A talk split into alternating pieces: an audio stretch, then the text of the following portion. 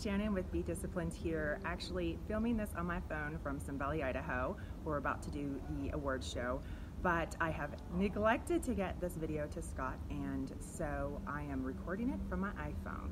Stay tuned for the one thing week five you can do to uplevel your health and vitality.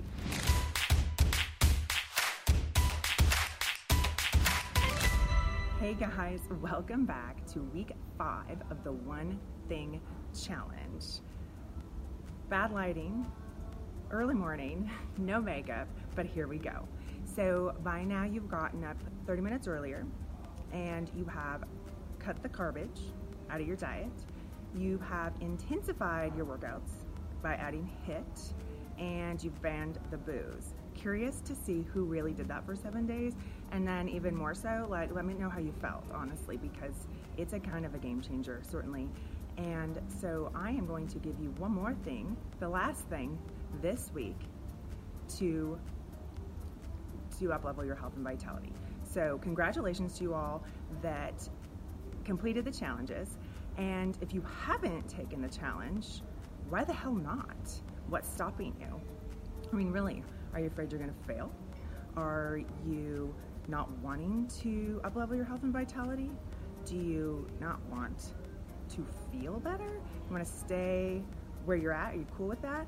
I mean, honestly, ask yourself that question, get real with yourself, and you know, let me know why haven't you why haven't you upleveled your health and vitality? Um, it's kind of distracting here with people walking around. One thing I've noticed is that the worse people feel, the more committed they are to feeling better and to implementing these changes and the, or these challenges in their lives. But also, the better people feel, especially after they start doing these changes, the more committed they are to continuing to feel better and doing these things a lot longer than the seven days and still getting up early and cutting the garbage and doing the HIIT workouts and maybe not drinking as much. But if people are somewhere in the middle they tend to not want to put in the effort, the time um, to do the challenges. You might think, sure, I'm sure I'm going to feel better, but I'm cool. I'm cool where I'm at, so I'm fine being average. What? Are you insane? There's no faster way to fail at life. There's no faster way to fail at your business, your relationships, your health, everything in your life than to accept average as your default.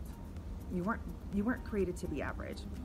You're not here to be average. Nobody ever says, you know, I want my child to have an average childhood, an average education, an average job, make an average make average money, find an average spouse, have an average life, right? So why is average okay for you? It's not. So my final challenge to you this week is this it's simple. Be disciplined. And I'm going to break it down. There are three forms of discipline there's reactive discipline, there's structural discipline, and there's expansive discipline. Now, reactive discipline is exactly what it sounds like. It's something, when something triggers you, you react. But can you step in between the trigger and your normal response, your normal undisciplined response, with actual with true discipline and choose a better one right um, structural discipline is what we obsess about a lot here at cbdp it's all about the daily habits right that keep us plugged in that give our lives structure so that we can crush our day consistently so we can build a structured routine that lets you win your mornings get your workouts in eat clean build your mindset you guys, routines rule all. So I implore you to build a routine. Then there's expansive discipline. This is most important and also the hardest of the three. Every single moment, we have a choice. Will we step forward into growth or back into safety, back into average?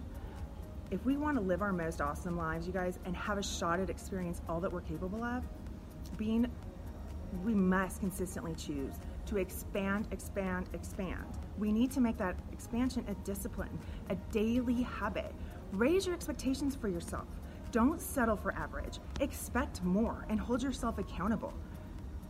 Control the thoughts control that occupy your mind and the people around you. Don't allow their energy, their negative energy, to impact your journey. Don't give that power away. Edit those relationships if you must to change your mindset and adopt the never peak, the best is yet to come mindset. Most people give up just before they achieve greatness, they achieve something extraordinary. Consistently push yourself to grow in your fitness, in your faith, your finance, your friends and family, your fun. It's easy to accept average because everyone around you has placed the bar so low. Screw that.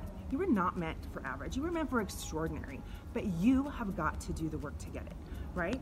So, how are you doing with your reactive discipline, your structural, your expansive? What's awesome? Give yourself a pat on the back for what's awesome, but what one thing can you do a little differently today to be more disciplined? So, that's that's all I got for you guys today. Go crush your discipline and have a blessed day. I'll see you next week.